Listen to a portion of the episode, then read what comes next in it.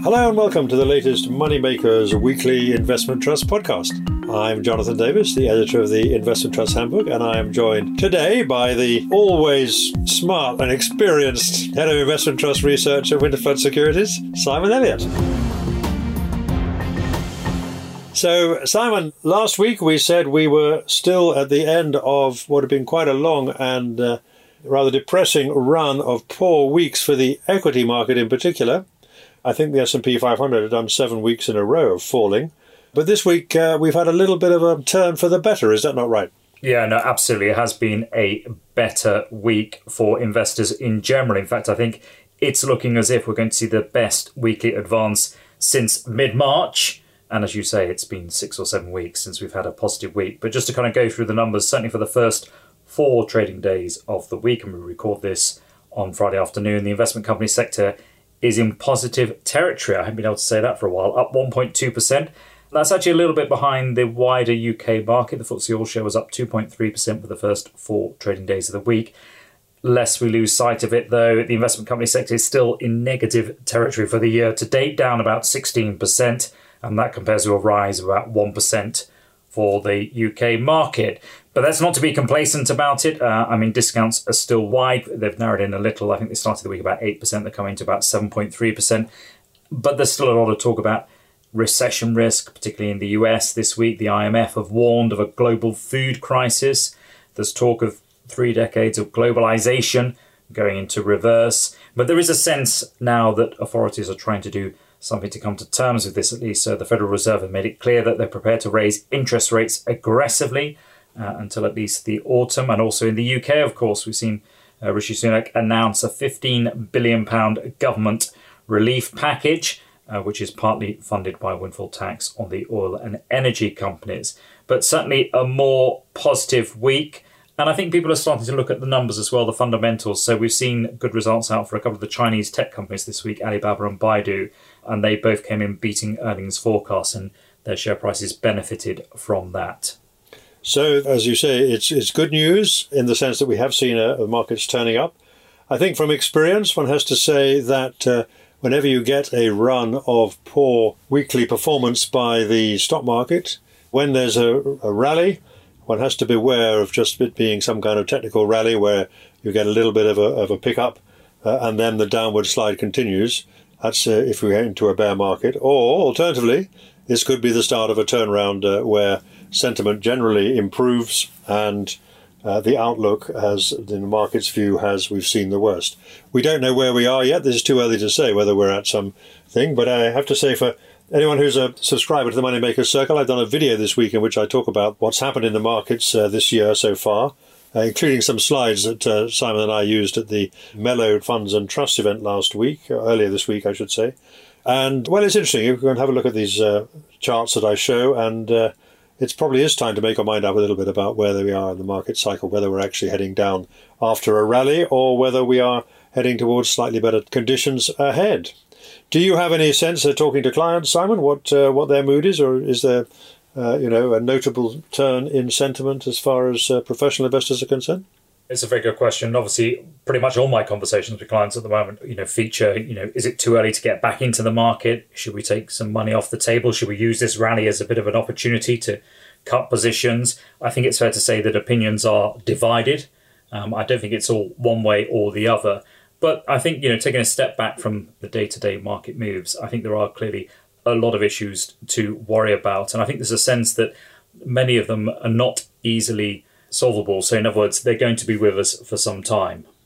Certainly, and inflation being part of that.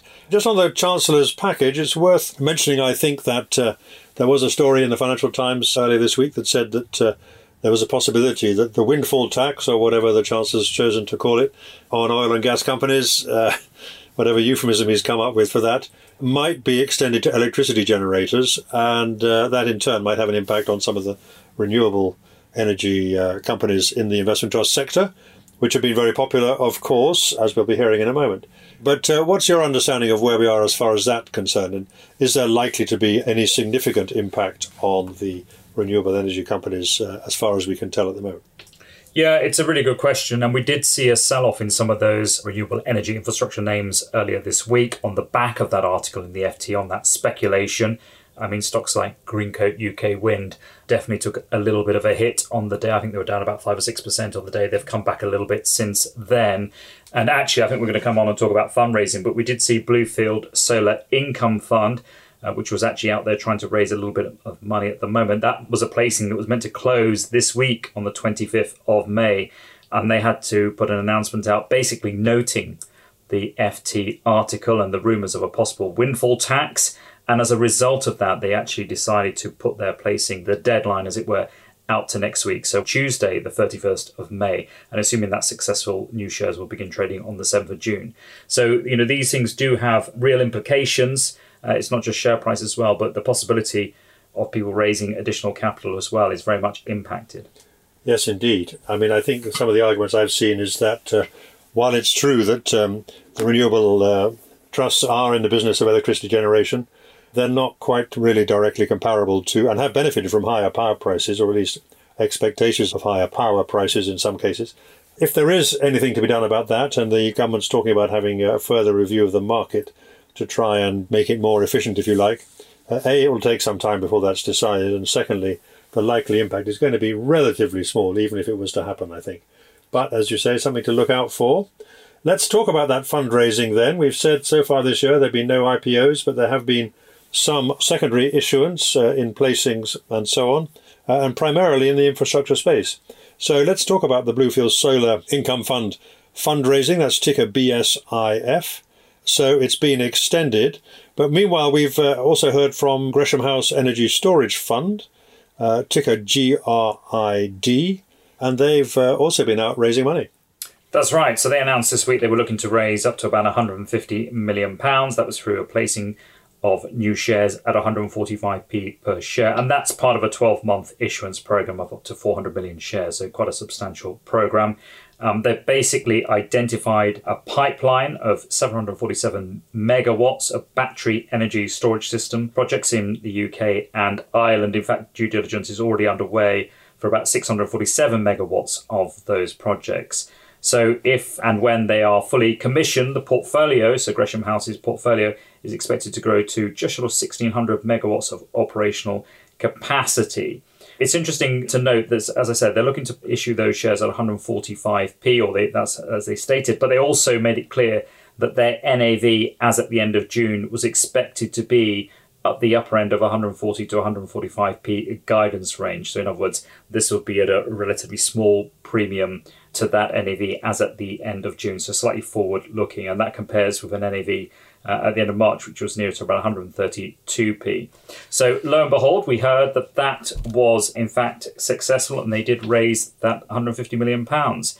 And those shares will begin trading on Tuesday, the 31st of May, and that's traded on the specialist fund segment. So uh, it's interesting. We did speculate why they would be putting out this forward guidance, somewhat unusual thing to do a few weeks back. Did we not suggest there might be a possibility of some fundraising coming along behind? Didn't want to kind of blindside the market, but equally didn't want to go out and raise money at a price that didn't reflect the future NAV that they saw. So that's been successful. Uh, meanwhile, in the Bluefield Solar one, they're issuing shares 130p. What are they trading out in the market? I mean, they did dip below that price uh, briefly, did they not? I think um, when that FT story appeared. Yeah, so they're trading at the moment 130 and a half p, so just about half a p ahead of that that placing price. So that would suggest perhaps that the market believes that their um, fundraising effort will be successful. Indeed. Okay, so there's a couple of uh, renewable energy fundraisings. Let's talk about Home REIT, ticker H O M E, which is a trust that uh, essentially is involved in financing and facilitating the creation of homeless accommodation. And it's been remarkably successful, and uh, they've also raised some more money this week. Yeah, that's right. So I think we talked about this one possibly last week. They basically said to the market that they were looking to place new shares targeting about 150 million pounds or so. That's at a price of 115p per share, and that placing price represented about a 5% premium to their NAV or NAV equivalent at the end of February. They've basically got a, a pipeline they value about 300 million pounds or so, and so this uh, additional capital was very much targeted to that. So lo and behold, this week they've announced that they're actually oversubscribed and they've raised 263 million pounds, so significantly oversubscribed. I think would be a better description, and that was obviously the result of very strong investor demand, and the board were happy to issue additional shares. So those shares will begin trading again on Tuesday, the 31st of May. But um, this represents quite a significant amount of capital raised. The last time they came to the market was in September last year, and at that time they raised 350 million pounds, and I think that was oversubscribed at the time as well. Indeed, it was. So I think we're talking uh, quite a significant pool of money now in this particular specialist trust. I think getting on for what I don't know what the market cap is, but the assets around 800, 900 million, something like that. So, what's the attraction of this one? I mean, uh, I guess it's a lot to do with the fact that homeless accommodation is provided by the state, effectively financed by the state, and it's uh, they have access to these inflation-linked um, lease payments, and uh, that's very attractive. And I guess investors are thinking that this is a pretty secure way to get a, a decent income. Yeah, look, I think it probably ticks a number of boxes. And to your point, this is a, you know a very specialist property play, and we have seen demand for uh, those type of mandates. Obviously, the yield is not unimportant. I've got it on a historic yield of about three point four percent at the moment. Um, it probably ticks a few ESG boxes. To be honest, I think people are very keen to uh, ensure that their capital, their investments, do the right thing these days, and, and then it's inflation linked as well. But just in terms of the size, the point you made earlier, I've got it on a market cap ahead of this launch of about 660 million pounds or so. But with this additional capital, it will take it, broadly speaking, into probably the kind of FTSE 250 range. That's not to say it will go in at the next review, because um, I think that's coming up quite quickly. I think it's coming up next week. But just to give people an idea of the, of the size. So, from a standing start not that long ago, this fund has been very successful in raising that additional capital. Indeed, it is. It's certainly a theme for the moment, one could say uh, for many reasons. That's the fundraising. Let's talk about uh, some results now. First up is uh, Majedie Investments, uh, ticker M A J E. Majedie's been in the news a little bit because uh, it's recently been uh, taken over by Liontrust.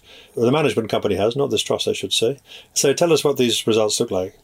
Yeah, that's right. And it's important to make that distinction. So Majedie Investments is different to Majedie Asset Management. To your point, Majedie Asset Management was sold to Liontrust. That deal was completed, I think, on the 1st of April, actually, relatively recently. So Majedie Investments, it's got a very rich history, this particular investment trust company. I think it was started back in 1910. You may well remember it, invested in rubber plantations in Malaysia, but it's been an investment trust since about 1985. But these are interim results for the six months to the end of March.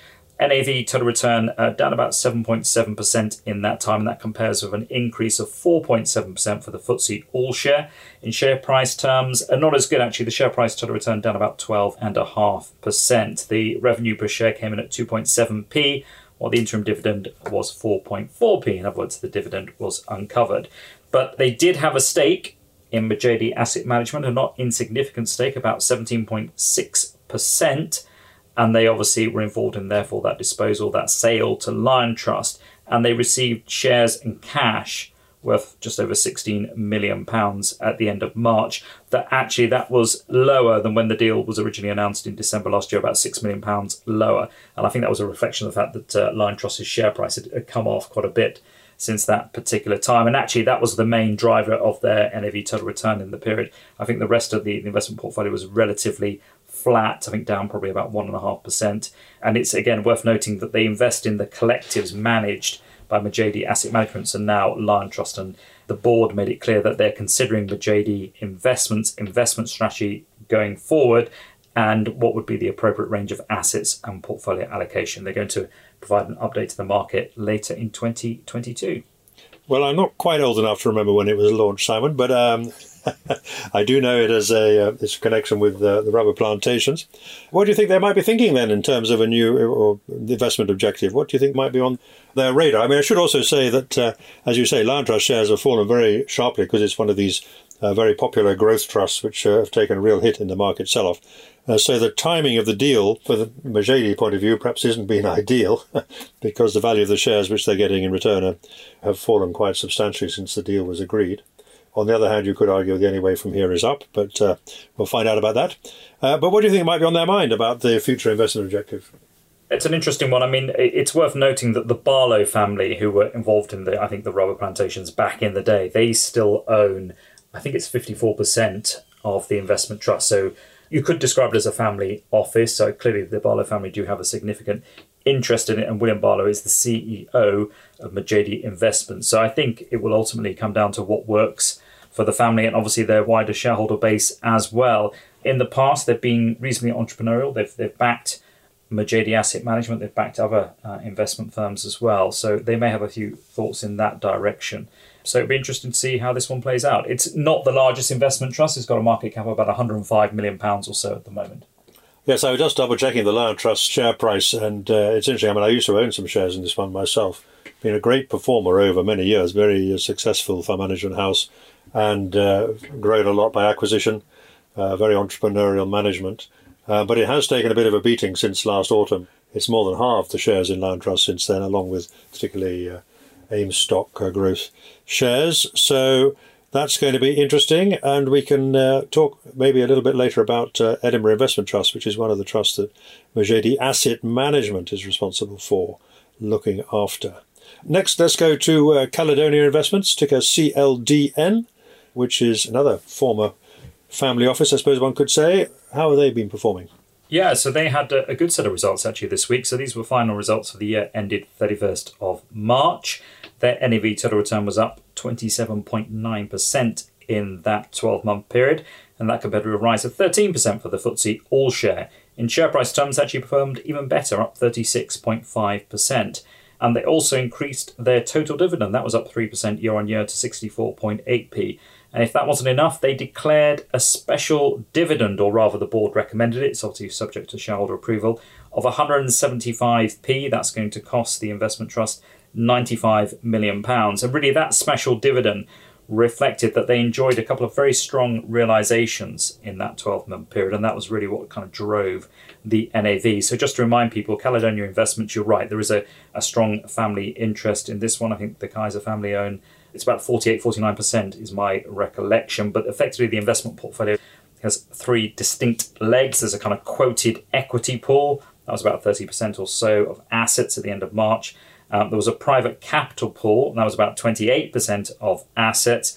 And then there's a funds portfolio as well. And they also had a bit of cash as well as they hit that year end. But they did see a couple of very strong realizations from that private capital pool. So Deep Sea Electronics, uh, they saw net proceeds of that one for about 242 million pounds. And a company called BioAgilytix, maybe how you pronounce it, uh, realizing about 183 million dollars. So they, they did make a reinvestment in that one. So they obviously have decided to return a bit of cash as part of that to shareholders. Um, and it's worth noting at the end of March they were sitting on about 341 million pounds of cash, so they could certainly afford it. Though when we did catch up with the investment team there, they were clear that they were quite happy to have a bit of what they call dry powder at this stage, given the market outlook. Probably the other key thing to note as well is that Will Wyatt, who's been the CEO of this one since July 2010, uh, he's going to take a step back at the AGM in July. Um, I think he's actually going to remain on the board in a kind of more non executive role. And he will be succeeded by Matthew Masters, who's been part of the investment team for quite a few years, actually. So um, continuity is very much the watchword there.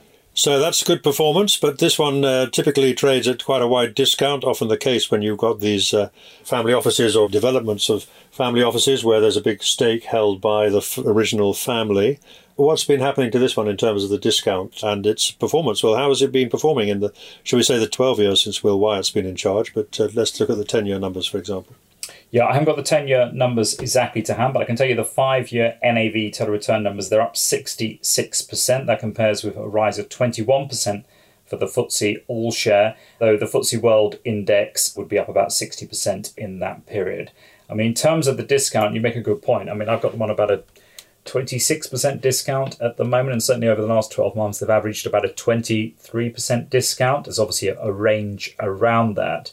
Um, so it does trade on a relatively wide discount. It, it sits in the flexible investment subsector, which alongside, I mean, there's a whole bunch of names in there, you know, capital gearing, Ruffer personal assets that we talk about quite a lot. But I think that's a reflection of the fact that they can invest in quite a flexible way. But it does have quite a high equity exposure in there. So probably something like a RIT Capital Partners would be a, a more obvious comparison. Yes, I did just catch the 10 year numbers uh, actually. So just to show that I don't not totally idle here. So the share price total return over 10 years, according to the AIC at least, is about 280%, and the NAV about 235%, which is obviously uh, pretty creditable performance. I don't suppose the Cayzer family are too unhappy about that, uh, and nor indeed are the other shareholders, I'm sure. I mean, you must have met Will Wyatt and his successor. What sort of people are they? What, uh, how would you assess them? Where do they come from? Uh, so I've known Will for, for quite a number of years, and yes, he's a very experienced investor. And I think when he came on board Caledonia in, in you know 2010, there was a kind of job of work to do. I think he's evolved the story on. As I mentioned, they have these kind of three distinct legs now. I think at probably at one stage in its history, Caledonia was probably a little less focused, if I can put it that way. And I think Will's kind of simplified the offering and, and uh, as I say, brought a little bit of a focus to it. But I think it's the kind of the private capital element that is the real differentiator here. They've done very well on the fund side as well, it's worth noting, and they've backed a number of US and uh, Asian, particularly Chinese funds that perform very, very strongly. But I think it's those kind of private capital deals. Uh, which is quite a concentrated subset of the portfolio. So, one of their big holdings at the moment is Seven Investment Management, that people may have heard of. Uh, they've also got holdings in Stonehage Fleming and Cooke Optics, uh, and they all seem to be going reasonably well at the moment. But their kind of investment approach, particularly on the capital side, is very much the idea of taking a very long term view, not necessarily chasing these kind of highly valued tech orientated businesses. Their kind of plays being more uh, cash generators, sometimes a little bit out, out of favour. Uh, and being quite discerning as well. So at the moment, as I mentioned earlier, they're quite happy to, to sit on a bit of cash. I mean, Matt Masters has been part of the story since I'm going to say about 2006, quite a few years. So, as I mentioned, continuity is the word. Indeed, and uh, that's often another feature of these uh, particular type of investment trusts. So I think it is the best performing investment trust in the flexible investment sector over ten years, but that is partly because, as you say, it's not directly comparable to most of the others in what it does. Uh, and it's certainly a little bit ahead of uh, RIT Capital Partners. Interesting one, that one, worth looking at. Let's move on and talk about UK investment trusts now, and we're going to start off with Edinburgh Investment Trust, ticker EDIN. This one is one that I think in 2020 was uh, handed over to Majedie to manage, and um, it's produced some annual results for the year to the 31st of March. That's right, and, and not a bad set of results. The NAV total return was up 14.1%. That represented an outperformance of the FTSE All Share Index, which was up 13%, though in share price total return terms, they're up 10.6%, so they were underperformed in share price terms. And they did buy some shares back in that 12 month period, about 1.1 million. But more encouraging news on the revenue per share. That was up 38% year on year to 22.4p. That compares with total dividends of 24.8p paid. So, in other words, it's uncovered, it's, all, it's about 90% covered, but the gap is closing year on year. So, last year the dividend came in at 24p. So, what worked for the manager? So, this is James de Uphaugh, now of Liontrust, but formerly Majedie Asset Management. Well, what worked were things such as Anglo American, BAE Systems, Morrison's, Newmont, Centrica, and Tesco, while detractors included Mondi, Hays, and Weir. And actually, not holding Glencore acted as a negative factor. But it was good to catch up with James this week and, and talk through the results. I mean, I think you can see a lot of value opportunities in the UK market at the moment. But that said, I think he's quite happy. His net gearing, for instance, uh, was 4% at the end of March. And I think, again, he's quite happy to have that little bit of dry powder up his sleeve on that front, it's worth noting that the fund's very long term, £100 million debenture, which had a coupon of 7.75%, which has been a bit of a millstone for a number of years, that's actually been repaid in September, and they've already pre arranged replacement debt for it. So their blended average interest rate will drop to 2.44% going forward. But yeah, it's been a couple of years really. I think 26th of March, James took responsibility for the portfolio and it's outperformed the all share in that time. And obviously, structurally, it's moved on as well. But I think the idea is, and they made this point in the results, that now they're part of the Liontrust stable. They really want to use Liontrust as kind of marketing muscle to spread the word on this one and, and set out exactly what they're trying to do with it. Yes, I think we've talked about the fact that Liontrust did try to launch their own uh, investment trust and didn't get it, that one away. It didn't raise quite enough money to justify, well, at least what they felt to justify uh, the launch of that. That was in uh, more of the sustainable growth uh, strategy they have. Uh, this investment trust used to be managed by Mark Barnett, one of a couple managed by Mark Barnett Invesco. And they took over, as you say, in March 2020, I think, which was not exactly a good point to take over in, in terms it was right in the well in the, in the throes of the pandemic sell-off. But uh, you reckon they've done a decent job since then? Yeah, I mean, I, again, talking to James, I think he kind of echoed what the chairman said in the statement that it's been, quote, an encouraging start. And I think, as I said, they've outperformed in that period, in that two years, three months, whatever it is, since they've taken over and they kind of move things on. I think addressing some of the structural issues like repaying that debenture, uh, that's coming up for maturity, as mentioned, in September. Um, and changing the portfolio around, I think that's all to the good. But it's still trading on a bit of a discount. I've got it to down about a 4% discount or so. Um, and it's got a yield on a historic base of about 3.8%. Although obviously the hope will be now that they're starting to see this pickup in revenue per share that they'll be able to, and in fact they have even in this year they've grown that dividend, but they'll hope to kind of move that up in time as well. Yes, so they're yielding about 3.8, but not 100% covered at the moment, at least not yet. Okay, that's an interesting one. So that's in the UK equity income sector? Absolutely, yeah. Yeah. So that again, generally, that sector's been doing reasonably well uh, in the current market conditions. Let's talk about Shires income. Not quite the same sort of vehicle. Perhaps you could explain what that one does. A ticker SHRS, and they've also had annual results for the same period. Yeah, the same period, and, and, and, a slightly different story here because in NAV total return terms, they underperformed, so they were up 11.4% compared with a 13% rise for the FTSE All Share Index. However, in share price total return terms, they were up. They outperformed. They were up 18.4%. In terms of their earnings per share, they were up about 15% to 14.2p, and their total dividend came in at 13.8p. In other words, it was covered, and that was up 4.5% year on year. But it's worth just pausing there, probably, and just making clear that Shires income, although it sits in the UK equity income peer group, it's a bit of a hybrid vehicle. So at the end of March, 76% of the portfolio is invested in equities and 24% in preference shares. It's part of the Aberdeen stable. Iain Pyle and Charlie Luke, or Charles Luke, are responsible for this one. And in terms of the names that performed and, and those that didn't, actually not dissimilar that you'd expect to see for those kind of managers. So key contributors included BHP, Diversified Energy, Total, SSE, Telecom Plus, detractors including Ashmore and Countryside Properties. Again, they didn't hold Glencore uh, and in fact um, Anglo American and Shell, and that proved a detractor as well. And so, how does it compare to the other Aberdeen uh, trusts? There must be some other Aberdeen trusts in that sector, are there not? Yeah, there are a few actually. We've got Aberdeen Equity Income, which is Thomas Moore's vehicle. Thomas Moore came out of Standard Life, and that's got a slightly different investment approach. You've obviously got Murray Income, and you've got Dunedin Income Growth, as well as Shires Income. So they do have a few names in that UK equity income space. And it's probably not fair to talk about bragging rights, but uh, let's do it anyway, shall we? Who's got the better record out of those four over, say, uh, one year or whatever whatever numbers you've got?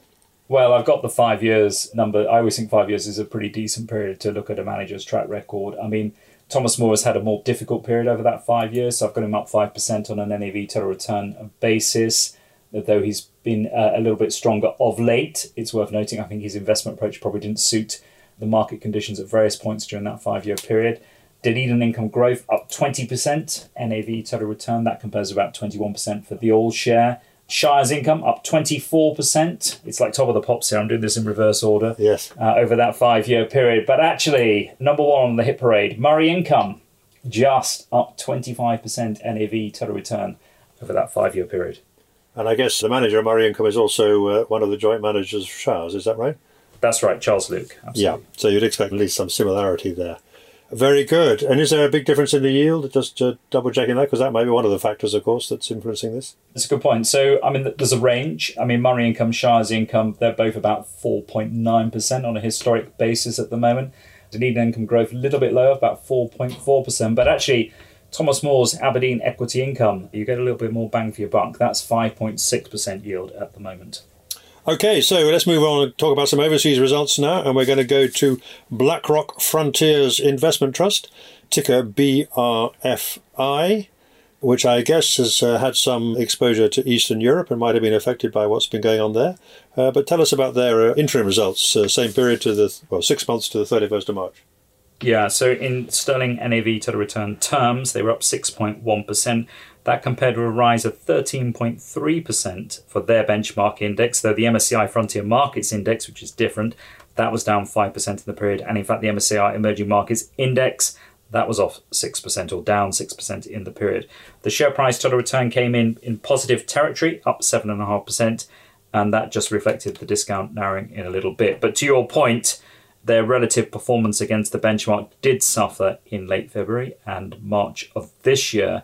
And that was basically as investors aggressively reduced exposure to Eastern Europe. So, just to be very, very clear, there was no direct exposure to Russia, but the fund was overweight Eastern Europe. So, the biggest detractor was Kazakhstan. In terms of things that did work, well, actually, it was stock selection in the United Arab Emirates. That was the biggest contributor. Uh, a couple of companies there, Fertiglobe and Air Arabia, did very well for them. And also the revenue return per share, that was up. That went up from 2 cents in the previous six months, or the comparable six months, to 2.31 cents as well. And they've declared an interim dividend of 2.75 cents. But it's a very diversified portfolio, this one. So if you look at the weightings or the end of March, certainly, Saudi Arabia represented about 24%, Indonesia 13%, Vietnam 9%, as was the United Arab Emirates, and Thailand 8%. And I think the comment was made in the results that they've been increasing exposure to Southeast Asia. And that was, interesting enough, on the basis of a pickup in activity and mobility. And I think it's this idea that post COVID, that those regions would see a pickup in economic activity. In any event, I mean, the idea about owning one of these trusts is it gives you more diversification. It reaches out to further parts of the global equity market that you might not be able to reach otherwise. And uh, to the extent that they move in different directions, then you're going to get some benefit from that as well. Okay, that's an interesting one. I mean, we know that the Jupiter Emerging Frontier Income Trust is going out of business. It's too small to be viable, so the board has decided. But this one is a decent size and will presumably uh, will carry on regardless.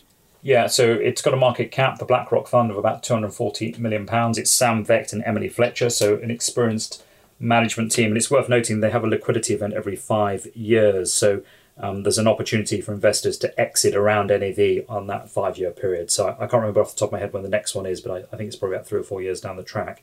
But there's a reason why uh, this one normally trades quite well. Okay, so let's move on and talk about Henderson European Focus Trust, ticker HEFT, H E F T they've had interim results for the same period.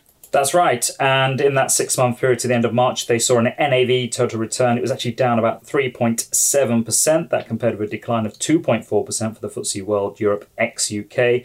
In share price terms, they were down about 5.6%. So the discount obviously widened out a little. In terms of what worked and what didn't, well, on the winners, it was Lundin Energy Novo Nordisk, and ASR Nederland, where while detractors were Nokian, Renkaat, Acast, and Euronext. But a very good investment managers report, this one actually. So it's John Bennett and Tom O'Hara, so experienced investors. But I thought they gave a really good kind of state of the nation. And one of the comments they made was that the Q1 results season so far has not seen that many margin shocks, but actually share price movements suggest that the worst is yet to come. What they've done is they've refined, as they put it, their consumer discretionary exposure as a result of the cost of living squeeze, and they've exited a, a number of names in that space. And they're gearing um, what it was 4% at the end of March, so they brought that down to 1% at the time the results came out. But quite a concentrated portfolio of European equities at probably about 45 or so. Okay, so let's move on. And one of the points you made, which I've also covered in the video, is the uh, quite uh, interesting divergence in performance we've seen so far this year between some trusts have done very well, typically in the uh, resources and infrastructure space, and others have done very poorly, are a bit of a look away now kind of feel about them. And I'm afraid the next one is going to fall into that category. This is JP Morgan China Growth and Income, the ticker JCGI. They've had some interim results for six months uh, to the same period, 31st of March. And uh, I think it's fair to say not so good yeah, no, it's been a tough period. So in that six month period, their NAV's total return is down about 30.8%. That compares with a decline of 17.5% for the MSCI China Index. Not quite as bad in share price terms, but still down 26.4%. It's worth noting as well that this investment trust, like a number in the JP Morgan stable, actually has an enhanced dividend policy. So they paid two dividends of 5.7p in the period. But what worked for them or what didn't? Well, stock selection was the largest detractor, uh, although that was partially offset by sector allocation. Also, gearing was a negative, which you'd kind of expect in a, a falling market. So, healthcare names had the largest adverse impact, while financials also detracted basically because they didn't own the large state owned banks. But I thought what was quite interesting on this one, again, reading the investment managers report. So, Howard Wang leads an ex- very experienced investment team there in terms of what they've done. Um, and they made the point that actually their largest holdings haven't really changed in that period, but they have added some names below that. So, particularly as they describe them as structural growth names, so in consumer technology, healthcare, and green energy spaces.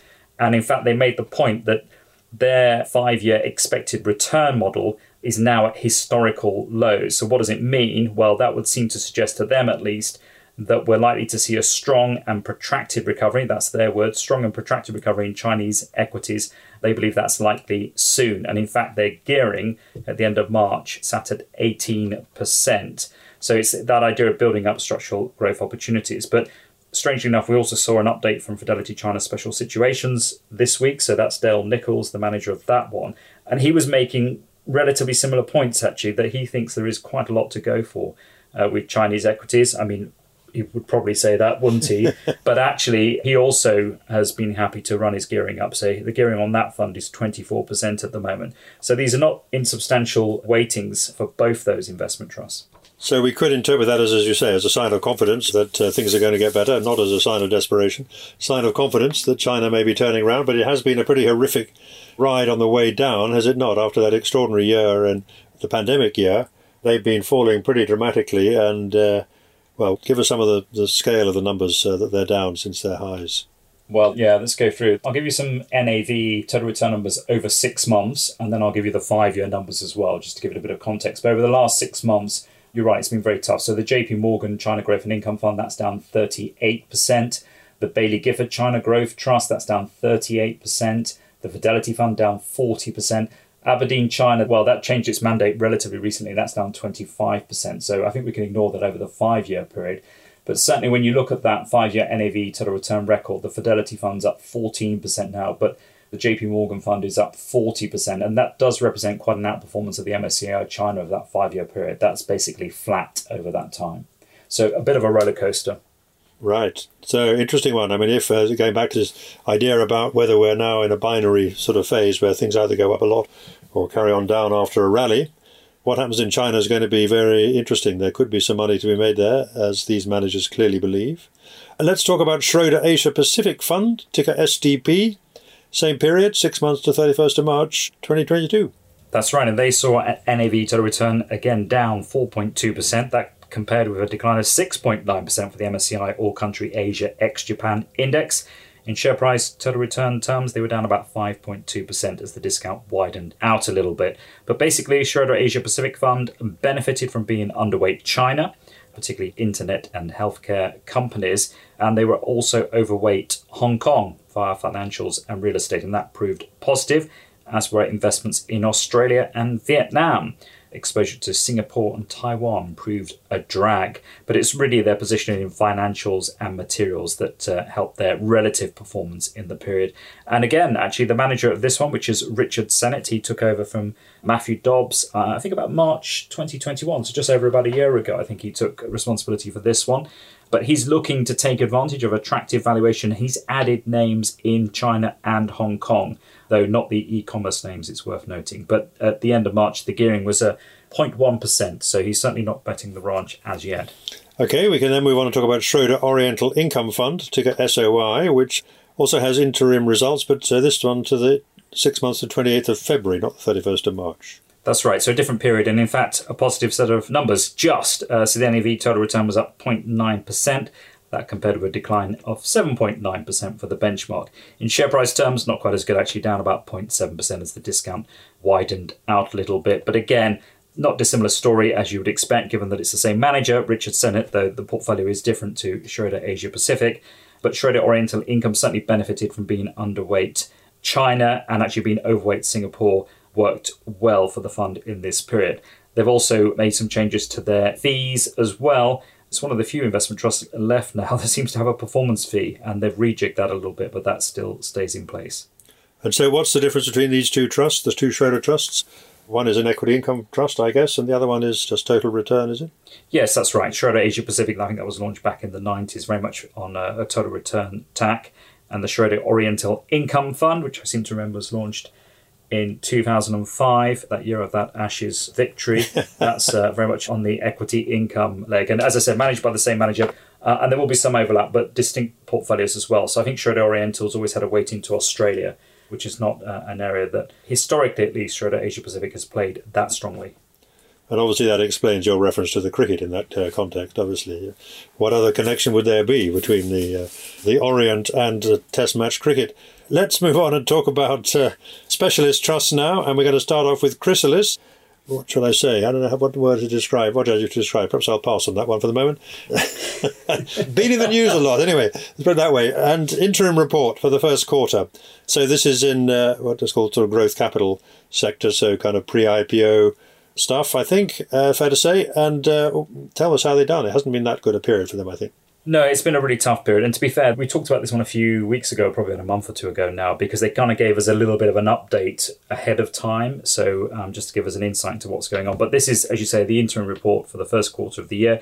The NAV was down 11% in that time.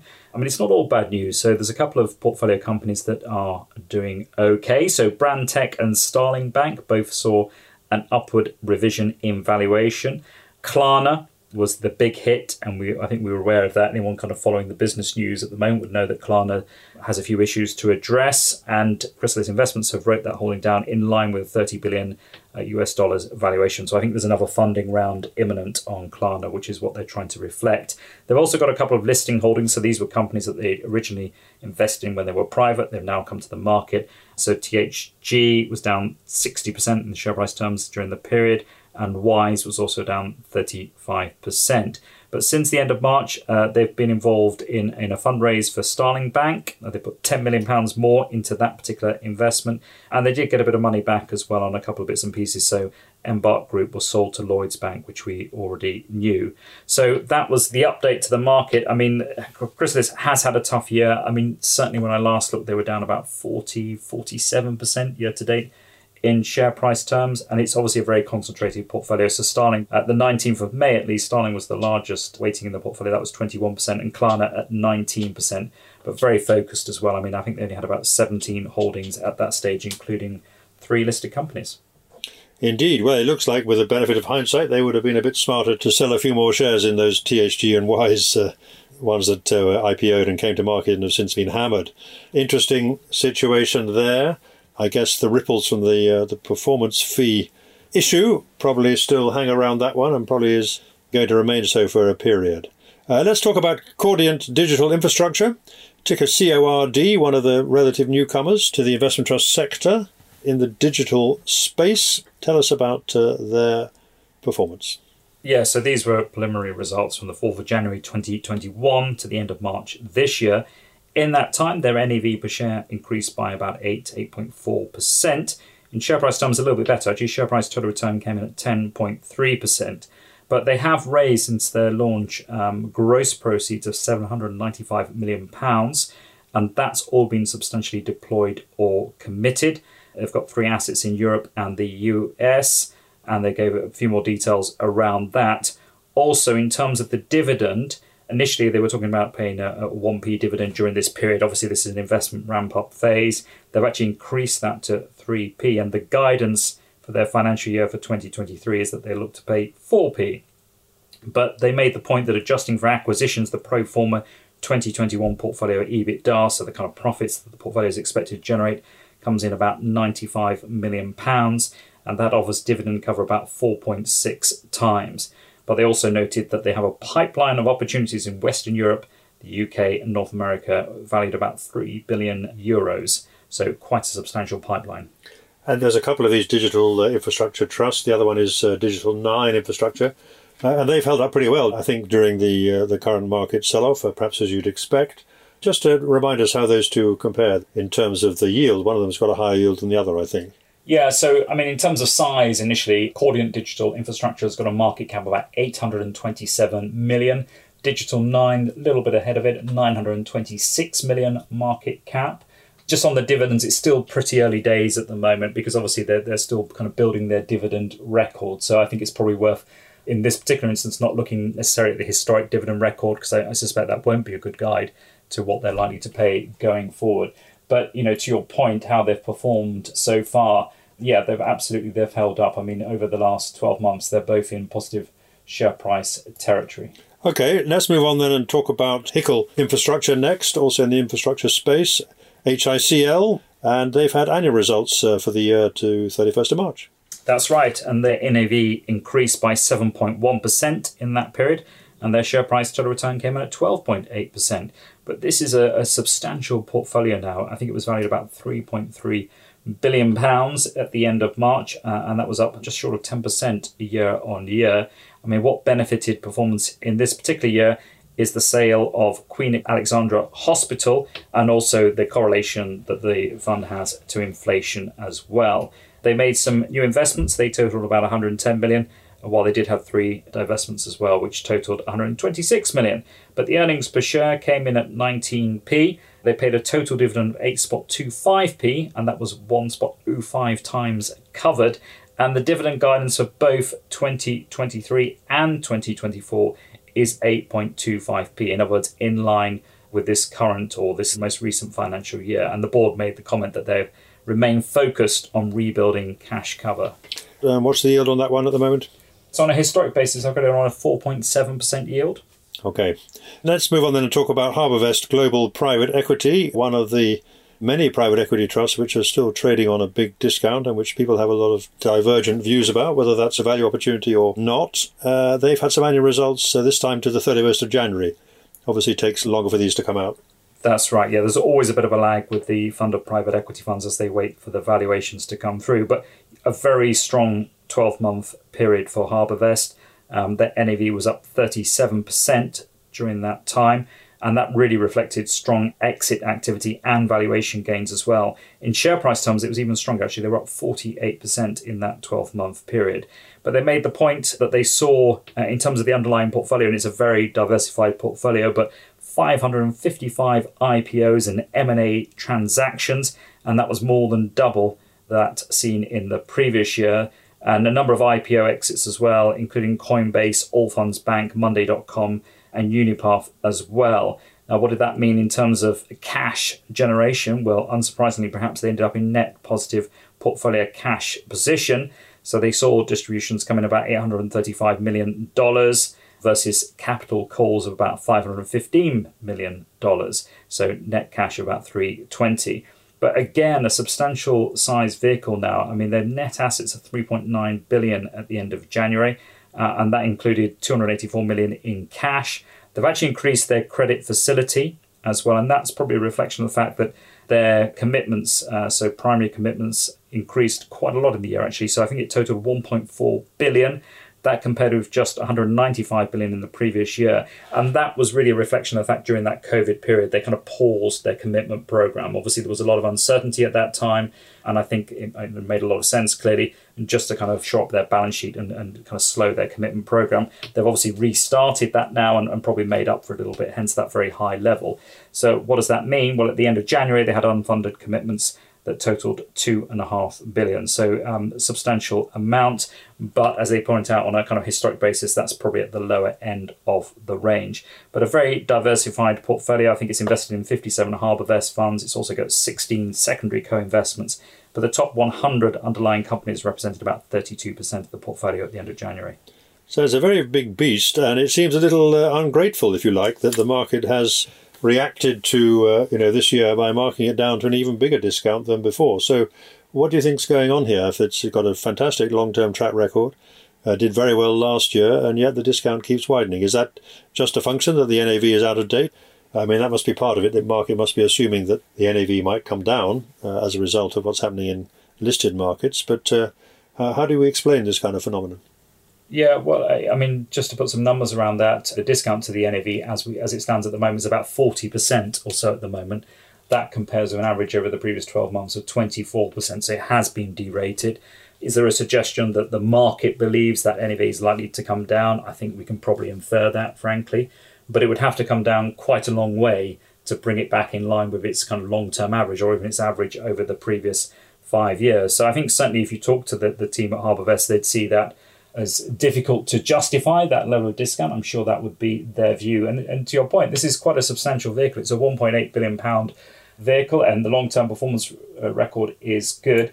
But it is a fund of funds technically because HarbourVest Global Private Equity makes primary commitments to HarbourVest, who then in turn make commitments to underlying private equity funds. So you know there is a layer of costs involved with that, and I think that's a problem for some people. Again, the good people at HarbourVest sort of point to the fact: look at the performance record, don't get kind of you know bogged down with the cost. Private equity is an expensive asset class. I think we all know that but it is a problem at the moment. But look, I mean, clearly we're in a kind of risk off market environment at the moment private equity has been hit harder probably than most sectors, certainly in terms of the kind of absolute level of, of discounts. And that's something that we've seen before when we've also seen these periods of market uh, dislocations. Okay, so we'll move on. We've got a few uh, property results to uh, to quickly run through. We don't tend to take so much time over these as uh, we do on some others. But uh, let's start off with Ediston Property Investment Company, ticker EPIC. Interim results six months to 31st of March. That's right, and their NAV total return came in at 10.1% in that time. The share price total return came in at 10.2%. But the property portfolio, well, that saw an underlying valuation increase of about 11.2%, and that was valued at 239 million pounds at the end of the period. I mean, it's worth noting that this, for, for a number of years actually, it's kind of been refocusing the portfolio and very much looking at retail warehouses. And actually, during this period of time, they made uh, a couple of disposals of office legacy property, and that acted as a, a, drag on performance. And actually, since the period end, they've sold, I think they sold their remaining leisure assets as well. So it is now a pure play. So that's very much where they want to get to. I mean, in terms of the rent collection, that came in about 98% in the period. The revenue earnings per share, that was down actually from 2.7p to 2p, but they actually pay a monthly dividend this one. I think they're running on an annualized basis of about 5p, which isn't quite to their pre-pandemic level. I think that was 5.5p. And so, has this one been affected by the kind of fallout from, uh, you know, Amazon's recent announcement, implying that there might be a bit more squeeze on warehouse space? It doesn't appear to have done very much, um, but they've just focused into this area. Do you think that's uh, going to be a factor? I mean, the rating, and it's on about a 15 16% discount at the moment, is broadly in line with what we've seen over the previous 12 months. So it hasn't been obviously derated on the back of that. Okay, next up is uh, Life Science REIT, ticker Labs, L A B S. This is a very recent newcomer.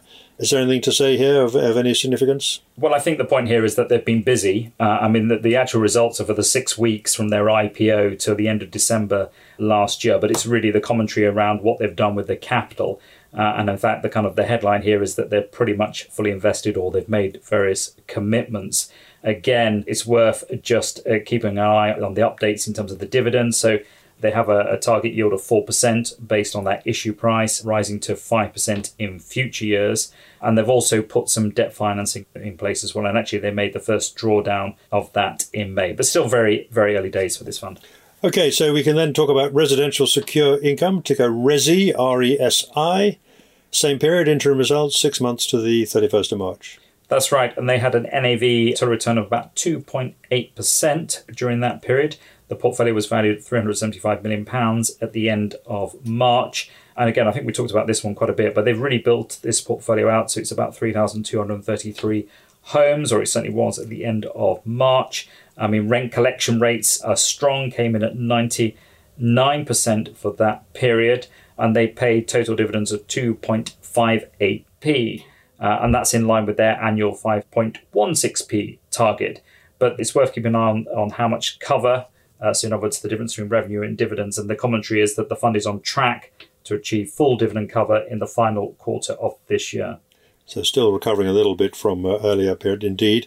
And then finally, Warehouse REIT, ticker WHR, another one which is in a similar sector to Ediston now, anyway.